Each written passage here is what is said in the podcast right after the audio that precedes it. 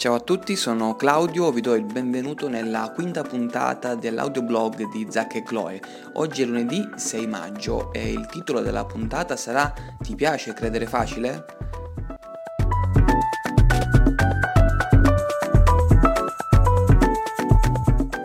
Nella puntata di oggi ti parlerò della Chiesa perseguitata e di quello che noi possiamo, anzi dobbiamo imparare dalla Chiesa perseguitata.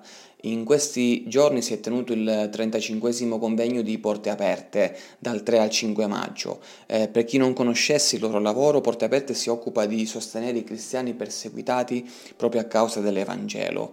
Eh, ogni anno pubblica eh, la World Watch List ed è una lista di 50 paesi nel mondo dove credere non è eh, per niente facile. Eh, infatti ci sono tanti paesi, 50 come ho appena detto, paesi nel mondo in cui non è possibile professare la propria fede in maniera libera così come facciamo noi in Italia. Eh, e non si tratta di una privazione soltanto da un punto di vista eh, ideologico, ma sto parlando proprio di una privazione anche dal punto di vista proprio fisico, con dure conseguenze anche per la propria vita. Eh, al primo posto di questa lista che puoi trovare nella descrizione di questo video e anzi ti invito ad andare a leggere eh, passo per passo affinché tu possa veramente eh, realizzare quanto è difficile in alcuni paesi del mondo poter Mm, parlare di Gesù, poter leggere una Bibbia, poter andare in chiesa. Eh, al primo posto di questa lista, dicevo, c'è la Corea del Nord. Eh, il leader del, della Corea del Nord è il famoso, tra virgolette, Kim Jong-un, che sicuramente ricorderai per le ultime vicende con, eh, contro l'America di Trump. Ecco. Ma eh, cosa succede lì? Eh, cosa succede nella Corea del Nord? Se tu eh, fossi un cristiano lì in Corea, e venissi scoperto, eh, non, non, verresti soltanto deportato in qualche campo di lavoro, sì, sto parlando di campi di lavoro, quindi proprio dei, delle vere e proprie eh, diciamo, campi in cui si, eh, ci sono lavori forzati, ma addirittura rischieresti anche di essere ucciso all'istante. E questa tua sorte eh, sarebbe destinata anche alla tua famiglia eh, incontrare altri cristiani in Corea del Nord per adorare Dio è quasi impossibile e se alcuni credenti decidono di farlo sono costretti a riunirsi ovviamente nel massimo del segreto per evitare proprio di essere scoperti. Eh, ci sono delle chiese che vengono mostrate alle persone in qualche modo che visitano Pyongyang, ma eh, sono delle chiese di facciata, servono soltanto a livello propagandistico.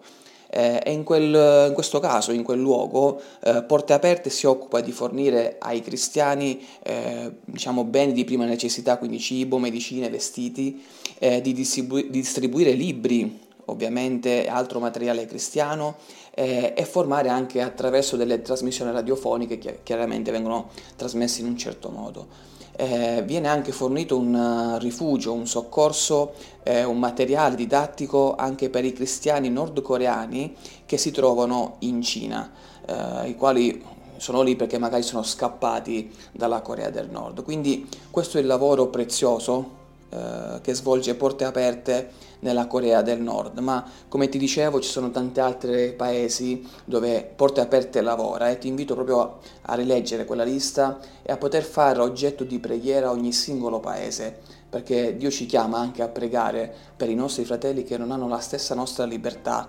eh, di poter celebrare un culto, di potersi riunire. Ogni qualvolta infatti penso ai miei fratelli che sono perseguitati, eh, rifletto parecchio sull'uso che noi facciamo della libertà che abbiamo in Italia, eh, perché dalle nostre parti, come dice il titolo della puntata di oggi, credere è facile, eppure spesso non diamo il giusto peso a questa libertà eh, ecco perché la Chiesa perseguitata, quando penso alla Chiesa perseguitata, quando eh, ricevo le mail di porte aperte, le leggo, le newsletter, eh, mi insegnano tante cose. La Chiesa perseguitata mi insegna a frequentare sicuramente e regolarmente tutti i culti della mia Chiesa.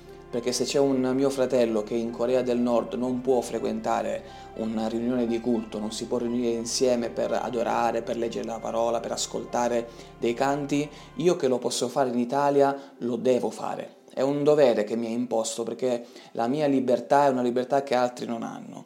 Uh, la, mm, diciamo, la Chiesa perseguitata mi insegna a gioire dei miei fratelli e delle mie sorelle eh, che non saranno sicuramente perfetti come non lo sono io, ma sono i miei fratelli e le mie sorelle ho la libertà, la possibilità in Italia di poterli incontrare.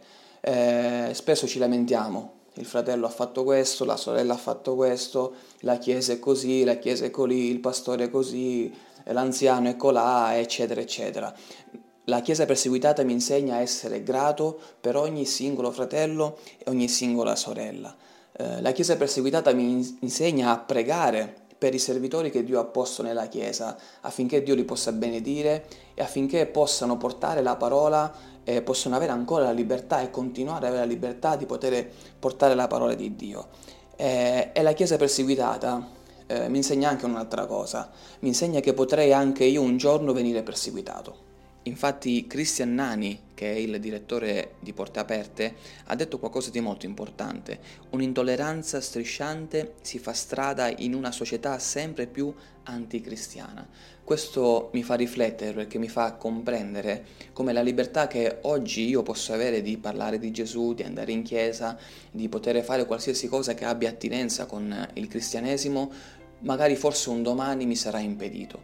Allora la domanda che io mi faccio e che faccio anche a te che stai ascoltando questa puntata è continueremo a seguire Cristo anche quando non sarà facile credere?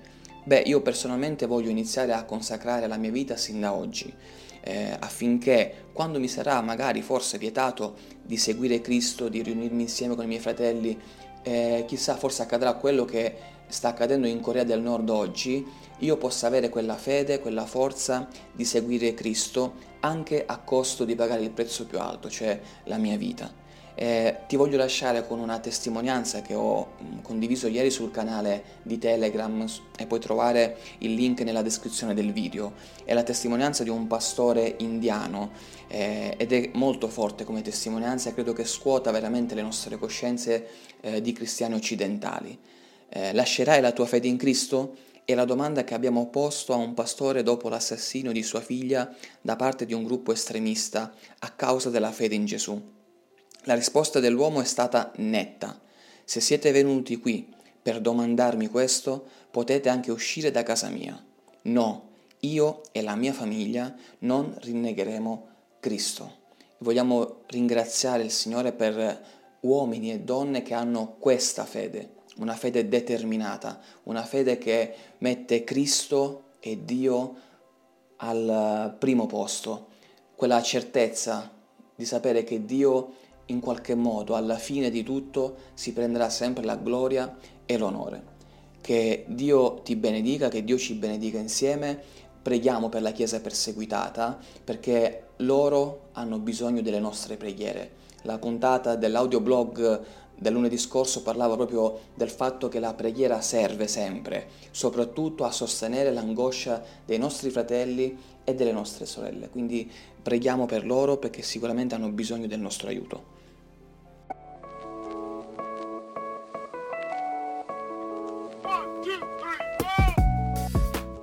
Si conclude qui la nostra quinta puntata dell'audioblog di Zac e Chloe. Vi ringrazio per aver ascoltato questo episodio. Se non lo avete ancora fatto vi invito a iscrivervi al nostro canale cliccando sul tasto iscriviti e attivando anche la campanella delle notifiche. Oltre a questo, come sempre, potete anche seguirci su Facebook, su Instagram, su Telegram e trovate tutti i link nella descrizione del video. Che Dio ci benedica e alla prossima puntata.